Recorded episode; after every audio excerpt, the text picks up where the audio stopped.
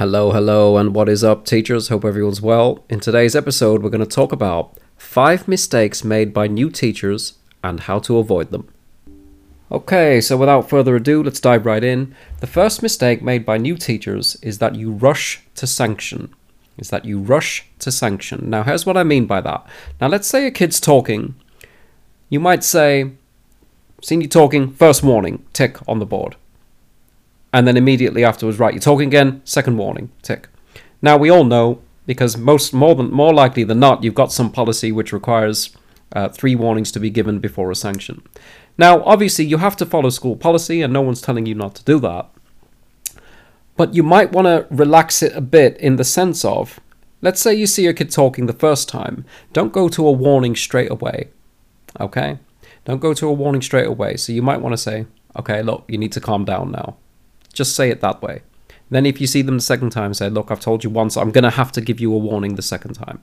Generally speaking, by not rushing to sanction, you're going to make your life a lot easier because all these detentions, all this kind of thing, you have to chase that up. And also, again, generally speaking, your relationship with your class will be a lot better if you're not setting lots and lots of detentions. One final point on this is that it's never a good idea to be dependent on the behavior system. Have a listen of the episode titled Before You Set a Detention for the ins and outs of that. The second mistake made by new teachers is that you don't let your students struggle with a task. You don't let your pupils struggle with a task. Now, here's what I mean.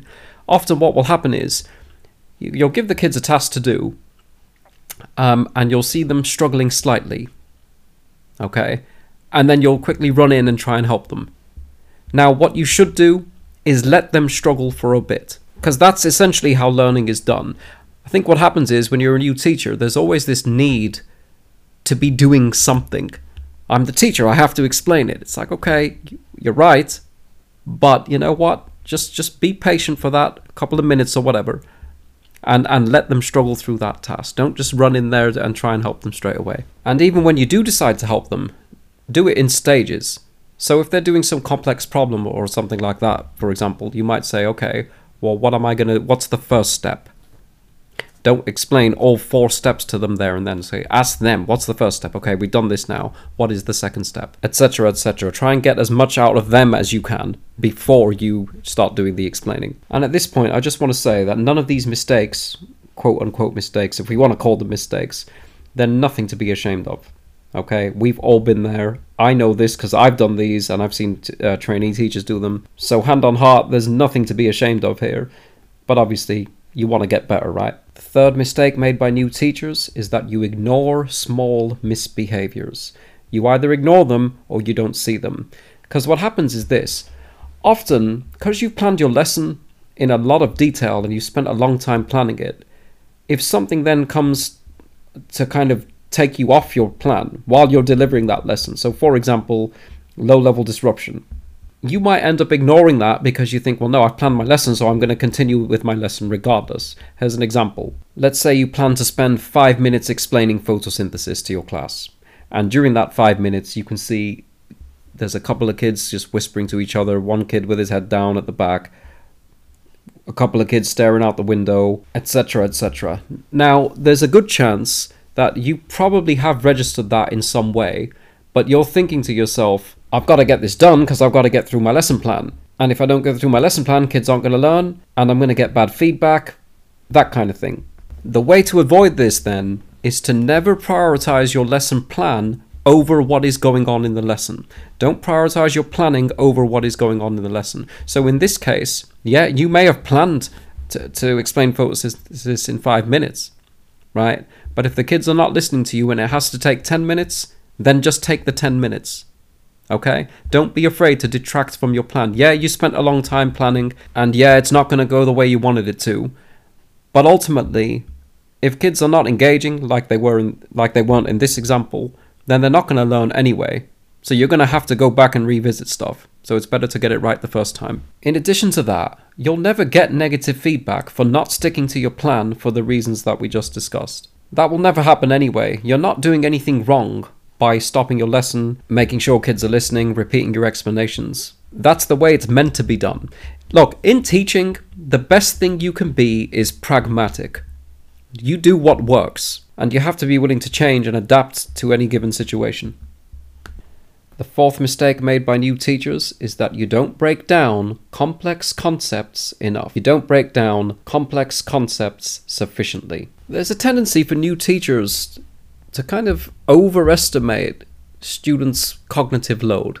They overestimate the student's cognitive load. So a teacher might start explaining something which to them is obviously quite simple, but to the pupils it's more complex. And the teacher won't realize that the students haven't understood until they assess them formally or informally. You are better off giving short, simple explanations and assessing the kid's knowledge at every stage of your explanation. Keep your sentences short, where possible at least, and don't be afraid to repeat yourself. So let's say there's some concept which can be broken down into three different points. Okay? Explain the first point, then do some sort of AFL. So have your mini whiteboards or whatever you decide, have that ready to make sure everybody gets the first point at least. Then move on to the second one. Do the same thing again. Then the third one, do the same thing again, and then have something that brings everything together. And of course, not everything is that formulaic, but I'm sure you take the point. You're better off underestimating than overestimating your pupils' cognitive loads. The fifth mistake made by new teachers is that you're not using your voice effectively.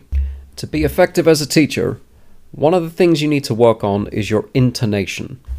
And by intonation, what I'm essentially referring to is your voice should convey your intention. Your voice, your tone of voice, and the volume of voice, all of that should convey your intention. So here's an example.